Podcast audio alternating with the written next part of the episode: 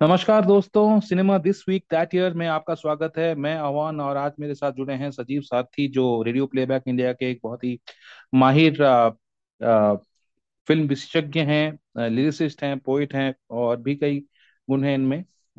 तो आज हम आ, उन सारी फ़िल्मों के बारे में बात करेंगे जो इस हफ़्ते अलग अलग सालों में रिलीज़ हुए थे और आ, हम ये भी सुनना चाहेंगे सजीव जी के साथ जो आज हमारे साथ मंच पे हैं कि उनकी उनमें से कौन सी फ़िल्म फेवरेट रही। आ, मैं भी अपना एक चॉइस बोलूँगा लेकिन उससे पहले आ, हम बढ़ते हैं आज का आ, लिस्ट के तरफ़। तो मेरे पास जो लिस्ट है आ, ये फ़र्स्ट मार्च से लेके फिफ्थ मार्च तक कवर कर रहा है द वीक बेसिकली जो हमने अभी गुजारा। तो अगर मैं फ़र्स्ट मार्च की बात करूँ तो इस दिन में अलग अलग सालों में क्या क्या रिलीज़ हुए थे मैं आपको बोलना चाहता हूँ। 1963 में फ़िल्म रिलीज़ हुआ था ब्लफ मास्टर जिसमें शम्मी कपूर थे। फिर 1974 में एक western cowboy western movie release हुआ था। उसका नाम था खोटे सिक्के, जिसमें फिरोज खान, डैनी डेंगजोपा और भी बहुत सारे ऐसे कलाकार थे जिसको बनाया था भी फिरोज खान नहीं था। फिर 1985 में संदीप पाटिल की एक फ़िल्म रिलीज़ हुई थी, उनका पहला और आखिरी, शायद आखिरी फ़िल्म, कभी अजनबी थे। उसके साथ रिलीज़ हुआ था फ़िल्म पिघलता आसमान, जिसमें शशि कपूर थे और राखी थी। और नाइनटीन नाइनटी टू याद रखिएगी, दुनिया करके एक मूवी आया था, जिसमें आदित्य पंचोली थे। फिर डायरेक्ट 2013 में, द अटैक्स ऑफ़ 2011 2611 जिसको बनाया था रामगोपाल वर्मा ने, on the attacks that of 2611 which happened in 2008 hotel Taj पे मुंबई में अ, उसका अ, री क्या बोलते हैं उसको रीस्टेजिंग था री इमेजिनेशन ऑफ़ दोज इंसिडेंट्स था। अ, उसमें आपको नाना पाटेकर दिखे थे। इस फ़िल्म ने बेसिकली दस साल पूरे किए फ़र्स्ट मार्च को। और टू थाउज़ेंड नाइनटीन में सोन चिड़िया, जिसमें बहुत सारे कलाकार थे it was a dacoit movie उसमें लेट सुशांत सिंह राजपूत दिखे थे, फिर भूमि पेडनेकर थी मनोज बाजपेयी और रणवीर शोरी, ये लोग सब, ये लोग सब थे। आशुतोष राणा भी थे और उसके साथ रिलीज़ हुआ था फ़िल्म लुका चिपी जिसमें आपको दिखे थे कार्तिक आर्यन और कृति शैनन। सेकेंड मार्च की तरफ़ बढ़ता हूँ। इस दिन को रिलीज़ हुआ था फ़िल्म गौतम गोविंदा, जिसमें शशि कपूर और शत्रुघ्न सिन्हा थे मुख्य कलाकारों में भी और इसको डायरेक्ट किया था सुभाष घाई ने। Two thousand seven second March Nishabd movie release हुआ था जो जिसमें थी जिसमें थे अमिताभ बच्चन और रेवती और उनके साथ थी जिया खान और श्रद्धा आर्या। ये फ़िल्म रामगोपाल वर्मा ने ही बनाया था। और उसके बाद 2012 में पान सिंह तोमर रिलीज़ हुआ था based on the real story of Paan Singh Tomar and इसको बनाया था तिग्मांशु धूलिया ने और इसमें जो पान सिंह बने थे वो थे लेट इरफान खान। परी 2018 में रिलीज़ हुआ था, एक हॉरर स्टोरी था ये फॉर परी नॉट ए फेरी टेल जिसको बनाया था प्रोसित रॉय ने और इसमें थे अनुष्का शर्मा और परमव्रत चटर्जी। थर्ड मार्च की तरफ़ बढ़ेंगे। 1967 में जॉय मुखर्जी और आयुष ज़ोर का शागिर्द। 1972 में Dharmendra starrer Shararat. Bombay to Goa on the same day third March starring Amitabh Bachchan Shatrughan Sinha और अरुणा ईरानी। यतीम रिलीज़ हुआ था 1989 में, जिसको बनाया था जेपी दत्ता ने। सॉरी इन द ईयर 1988 तो इस फ़िल्म ने पूरे पैंतीस साल पूरे किए थर्ड मार्च को। और इसमें थे सनी देओल फराह फिर अमरीश पुरी, कुलभूषण खरबंडा, सुजाता मेहता और डैनी डेंगजोप्पा आसमान से ऊँचा इन द सब्सिक्वेंट ईयर जिसमें जितेंद्र राज बब्बर गोविंदा ये लोग सब थे नीलम भी थी uh, 1995 में पांडव और आंदोलन जैसे फ़िल्में रिलीज़ हुए थे। पांडव में अक्षय कुमार पंकज धीर ये लोग सब थे। पृथ्वी एक एक्टर थे वो भी थे अ, थे। और आंदोलन में थे संजय दत्त गोविंदा सोमी अली ममता कुलकर्णी और दीपक शिरके आ, ये सब लोग। विक्रम गोखले भी इस मूवी में काम किए थे। फोर्थ मार्च 1982 में विजेता फ़िल्म रिलीज़ हुआ था। इसको बनाया था गोविंद निहालानी ने और इसमें थे शशि कपूर और उनके real life son Kunal Kapoor. Zubaan starring Vicky Kaushal also released on fourth March in 2016 आगे बढ़ते हैं फिफ्थ मार्च मतलब आज ही के दिन रिलीज़ हुआ था फ़िल्म बेमिसाल। 1982 में इस फ़िल्म ने आज पूरे इकतालीस साल पूरे किए। इसमें थे अमिताभ बच्चन राखी गुलजार विनोद मेहरा और अरुणा ईरानी। इसी दिन बेमिसाल को बनाया था ऋषिकेश मुखर्जी ने और इसी दिन को रिलीज़ हुआ था फ़िल्म अंगूर जो था द कॉमेडी ऑफ़ एरर्स का आ, हिंदी एडेप्टेशन। तो इसको बनाया था गुलजार साहब ने। आ, इसमें थे संजीव कुमार, मौसमी चटर्जी, दीप्ति नवल और देवेन वर्मा। ये बहुत ही एक अच्छा कॉमेडी मूवी है कल्ट क्लासिक है, अंगूर। 1993 में धर्मेंद्र स्टारर कुंदन बना था और in the year 1999 fifth March Lal Badshah starring Amitabh Bachchan and Dimple sorry Amitabh Bachchan and Shilpa Shetty and Manisha Koirala had released along with लावारिस जिसमें आपको दिखे थे डिम्पल कपाड़िया जैकी श्रॉफ और अक्षय खन्ना। दोनों फ़िल्मों ने आज पूरे 24 साल पूरे किए। तो अगर आ, मुझे ये पूरा लिस्ट मैं एक बार और देख लूँ मुझे सबसे ज़्यादा पसंद है ये मूवी बेमिसाल इस फ़िल्म को मैंने हाल ही में आ, फिर से आ, अभी यूट्यूब पे देखा था आ, बेमिसाल को। और इसका जो एक पर्टिकुलर प्रिडिकमेंट है डायलेमा बहुत अच्छी तरीके से यश ऋषिकेश मुखर्जी ने दर्शाया था। इस फ़िल्म में अमिताभ बच्चन और विनोद मेहरा बहुत अच्छे दोस्त होते हैं और बचपन से ही एक साथ रहे रह, रहते आए हैं बिकॉज़ अमिताभ बच्चन बहुत ही गरीब खानदान से आते हैं एंड उनके पापा को उनके जो फादर होते हैं उनको वो शायद बीमारी में कुछ मर जाते हैं और अमिताभ बच्चन पे एक ऐसा केस भी लगता है बचपन में कि वो उनको जेल जाना पड़ता है जुवेनाइल जेल। तो उनको रिहा करने के लिए विनोद खन्ना, विनोद मेहरा के पापा आते हैं और वो उनको अपने साथ ले आते वो उनको, अमिताभ बच्चन को अपने साथ ले जाते हैं because he doesn't have anyone in his family तो आगे बढ़ के ये वो अमिताभ बच्चन के सारे मतलब उनके खर्चे सब उठाते हैं। जब बात आती है शादी की दोनों दोनों दोस्तों की तो राखी गुलजार को शायद दोनों पसंद करते हैं but when Amitabh knows that Vinod Mehra भी राखी को पसंद करते हैं, अमिताभ स्टेप्स बैक और राखी को ये बोलते भी हैं कि उनका जो बैकग्राउंड है क्रिमिनल बैकग्राउंड है बचपन का एंड वो मतलब उनके कर्ज और एहसानों में दबे हुए हैं विनोद मेहरा के फैमिली के तो वो रिक्वेस्ट करते हैं कि आप प्लीज़ उनको शादी कर लो। फिर आगे जाके मूवी क्या करवट लेता है? आपको ये फ़िल्म देखना पड़ेगा अगर आपने इन केस नहीं देखा हो। लेकिन सबसे हाई पॉइंट इस फ़िल्म का ये है कि अमिताभ बच्चन का परफॉर्मेंस उनमें उनके परफॉर्मेंस में आपको ऐसा लगेगा कुछ नेगेटिव शेड्स भी है। It's a very complex character जिसको बहुत ही अच्छे तरीके से ऋषिकेश मुखर्जी ने दर्शाया था।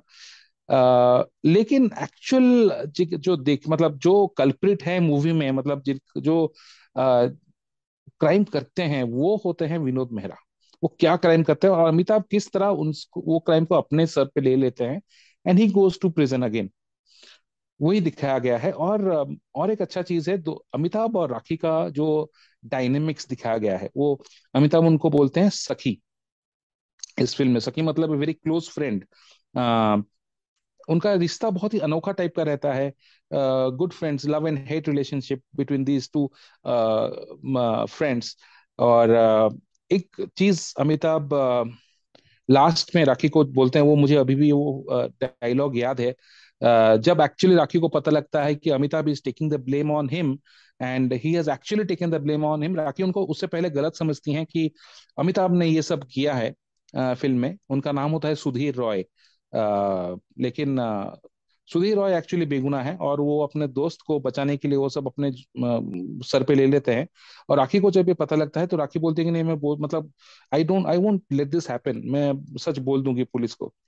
अमिताभ बोलते हैं कि देखो तुम अगर ऐसे करोगी तो आ, आ, ये तुम्हारा पति तुमसे छूट जाएगा ओके और अगर तुम आ, अपने पति को अपने से अलग करोगी तो तुम मुझे भी खो दोगी। If you lose your husband then you lose me also ऐसा बोलता है। तो मतलब ये फ़िल्म है रिश्ता ट्रस्ट फ्रेंडशिप एंड सैक्रिफाइस इसके बारे में। बहुत ही मेच्योर स्टोरी था। शायद ये फ़िल्म उस जमाने में आ, अपने टाइम से थोड़ा अहेड था। शायद इसीलिए वो फ़िल्म इतना चली नहीं बट आगे जाके इसको one of the best performances of Amitabh Bachchan और राखी माना जाता है। इस the same year they had come in the movie Shakti as well जिसमें अमिताभ के माँ बनी थी राखी और इस फ़िल्म में उनका एक अजीब सा रिश्ता था। He was his best friend's wife तो बेमिसाल जैसे फ़िल्म आजकल ऐसे बनते नहीं है but these are all classic gems आपको ये फ़िल्म ज़रूर देखना चाहिए। और उसके साथ जो रिलीज़ हुआ था फ़िल्म अंगूर, वो भी एक बहुत ही अनोखा फ़िल्म है। Such a lovely film which had Sanjeev Kumar Devendra Verma playing double roles हाँ uh, आपने अगर हाल ही में सर्कस मूवी देखा हो जिस जिसको रोहित शेट्टी ने बनाया so it's a tribute to the film Angoor इसमें डबल कैरेक्टर्स डुअल दो किरदारों का डबल रोल है मतलब टू इंटू टू फोर दो संजीव कुमार दो देवेंद्र वर्मा ठीक है। और उसके साथ है मौसमी चैटर्जी और दीप्ति नवल। तो आप ये फ़िल्म ज़रूर देखें। किस तरह ये ये मतलब बेसिकली कॉपी है। It's a cinematic adaptation of Shakespeare's comedy of errors तो ये फ़िल्म आप uh, कहीं पे भी अवेलेबल हो ज़रूर देखिए। हंस के पागल हो जाएँगे। बहुत सारे अच्छे अच्छे डायलॉग्स हैं। बहुत अच्छे विटी कॉमेडी है इसमें। गुलजार साहब के कॉमिक uh, सेंसिबिलिटीज उनका बात ही कुछ अलग है। It's not very it's not slapstick it's very you know very witty and different kind of comedy आपको बहुत अच्छा लगेगा ये कॉमेडी देखने में। एंड uh, जिस तरह से मौसमी चैटर्जी और दीपिका कौन सॉरी दीप्ति नवल ने भी अपनी मतलब अपने किरदार को निभाया है। That is also too good तो I don't know I want to move go back to 82 this time again to witness कि ये जब फ़िल्म में जब रिलीज़ हुई थे पहले तो किस तरह का what kind of reaction did it generate in the audience वो मैं जानना चाहता हूँ। Uh, सजीव जी क्या ख्याल है आपका? आप थोड़ा बोलिए इन फ़िल्मों के बारे में। हाँ एग्जैक्टली exactly, बिल्कुल। कई बार मेरा मन होता है कि कई बार जैसे क्योंकि अंगूर तो काफ़ी टाइम आई काफ़ी जब लोग छोटे थे तब आई थी तो नहीं पता कि क्या रिएक्शन रहा होगा। बट लेटर ऑन हमने इसको थिएटर टीवीज वगैरह में देखा था तो बहुत ही कमाल की मतलब ज़बरदस्त कॉमेडी थी मतलब एक बहुत अच्छी कॉमेडी साफ़ सुथरी और बहुत कमाल। संजीव कुमार तो बहुत ही कमाल के एक्टर थे तो देवन वर्मा के साथ उनकी जो जोड़ी थी वो केमिस्ट्री थी वो बहुत कमाल की थी। तो it's a wonderful movie Circus तो कहीं उसके आसपास भी नहीं टिकती है टू बी वेरी फ्रैंक तो राइट राइट तो खैर ये जो शेक्सपियर का उपन्यास है इस पर बहुत सारे अडेप्टेशन हुए हैं। आगे भी मुझे लगता है। हाँ। रहेंगे क्योंकि कुछ शेक्सपियर ने जो लिखा है वो मुझे लगता है कि वो अपने टाइम से काफ़ी आगे की चीज़ें हैं तो वो मुझे लगता है कि बार बार इंस्पायर करते रहेंगी। अगर विशाल भारद्वाज की बात करें तो वो लगातार शेक्सपियर से इंस्पायर होते ही रहते हैं। तो बिल्कुल और बेबी साहब के बारे में जैसे आपने बताया कि बहुत अंडररेटेड मूवी है और वो मूवी जो है वो सही बात है अपने टाइम से काफ़ी आगे थी जो जिस वजह से शायद उस वक्त नहीं चली। मैं भी एक ऐसी फ़िल्म का ज़िक्र करना चाहूँगा जो अपने जमाने में चली नहीं। लेकिन अगर आप देखोगे तो वो अपने आप में एक बड़ी ही माइलस्टोन बड़ी ही ज़बरदस्त फ़िल्म है। आ, ये फ़िल्म है यतीम 1988 में आई थी और जैसे आपने बताया कि इसने 35 साल पूरे किए हैं। सनी देओल है ये आ, एक तो मतलब मेरे तो खैर चाइल्डहुड फेवरेट है। शायद ही कोई फ़िल्म मैंने इनकी मिस करी होगी। और ये मेरे ख्याल से जेपी दत्ता की भी शायद सेकंड फ़िल्म थी गुलामी के बाद। तो गुलामी जी, जी. के बाद जो है जेपी दत्ता बहुत फ़ेमस हो गए थे क्योंकि जिस तरह के मुद्दे उन्होंने गुलामी में उठाए थे वो उस वक्त कोई भी डायरेक्टर उनको उठाने की हिम्मत नहीं करता था मतलब जातिवाद और ये सब चीज़ें। और वो जिस तरह से, जिस बाखूबी तरीके से उन्होंने एक एक आर्टिस्ट को अपने यूज़ किया था, जो जो एक एक उन्होंने एक कैनवस क्रिएट किया था उसके अंदर वो जो रेगिस्तान उनका फेवरेट है, और जब जिस तरह से वो राजस्थान को पिक्चराइज करते हैं, वो एक अलग ही एक कैनवस क्रिएट करते हैं। बहुत गजब की फ़िल्म थी वो।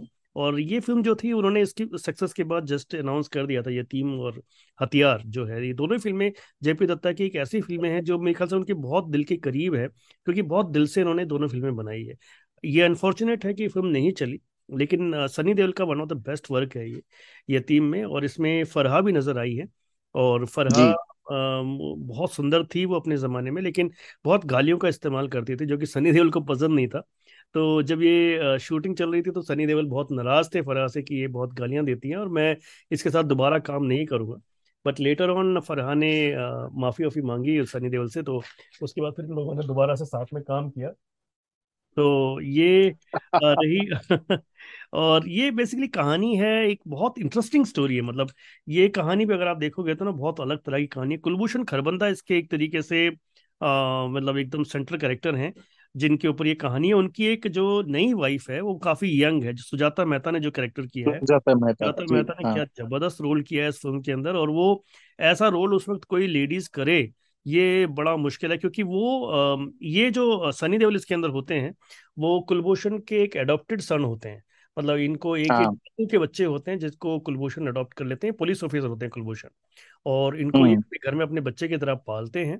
और अगेन जो है यहाँ पर फरहा जो है उनकी अपनी बेटी होती है जिससे सनी देओल को प्यार होता है मतलब बचपन से इन दोनों का प्यार होता है। और सुजाता मेहता जो है वो सीड्यूस करने की कोशिश करती है सनी देओल को लेकिन right. वो नहीं तैयार होते और इनफैक्ट सुजाता का एक अफेयर भी चल रहा होता है डैनी डेंगजापा के साथ। डैनी के साथ हाँ, हाँ। तो वो आ, और डैनी डैनी होते हैं पुलिस वाले। डैनी पुलिस पुलिस वाले हाँ पुलिस वाले होते हैं जो आ, फिर आ, फिर क्या होता है कि डैनी के साथ जो है वो फराह की शादी तय कर देती है क्योंकि वो आ, उसके ऊपर कुछ इल्ज़ाम लगा के सनी देओल को जेल में भेज देती है।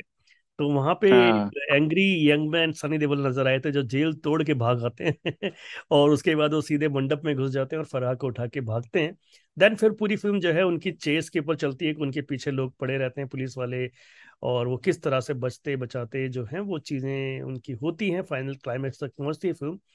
और बहुत खूबसूरत इसके गाने हैं मतलब एलपी का जो म्यूज़िक है बहुत अंडररेटेड रहा है लोग जो है इसके गाने जो हैं इतने अच्छे होने के बावजूद जो है आज ज़्यादा सुने नहीं जाते।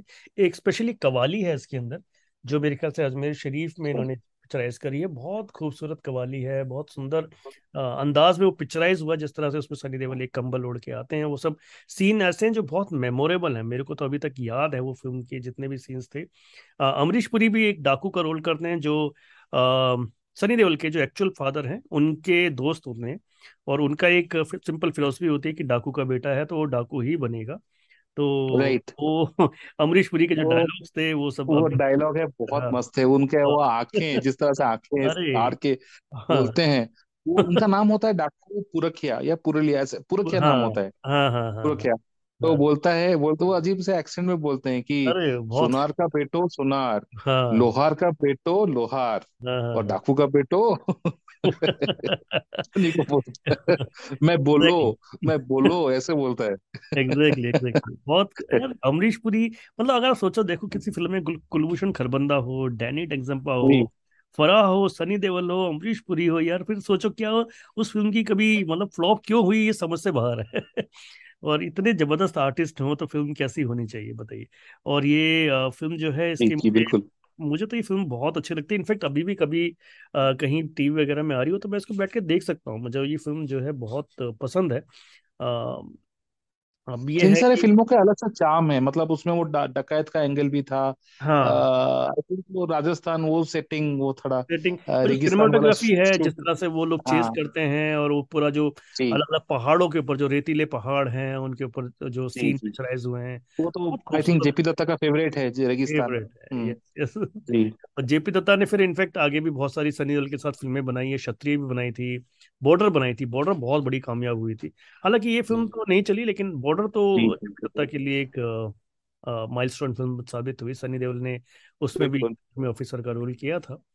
तो ये फ़िल्म ऑफकोर्स मतलब देखिए सनी देओल अगर मैं कहूँ एवान तो मेरे तो मतलब मैंने बताया ना चाइल्डहुड मेरे फेवरेट रहे हैं। तो मैं मैंने शायद ही कोई इनकी फ़िल्म मिस करी होगी थिएटर में। क्योंकि हम लोग जो है वो मतलब बस किसी भी तरह से टिकट खरीद कर जो है इनकी फ़िल्में देखा करते थे। जब इनकी फ़िल्में देख के निकलते थे ना तो एक अलग तरह का जोश भर जाता था दिल के अंदर कि हाँ यार मतलब हमने किसी हीरो को देखा तो वो रहता था। तो वो चाहे किसी भी फ़िल्म में रहा हो तो मुझे सनी देओल के एक्शन कभी भी जो है ना वो अनरियलिस्टिक नहीं लगे। मतलब जैसे इसमें भी एक वो जेल का सीन है कि वो जेल तोड़ के बाहर निकलते हैं तो बड़े हाँ।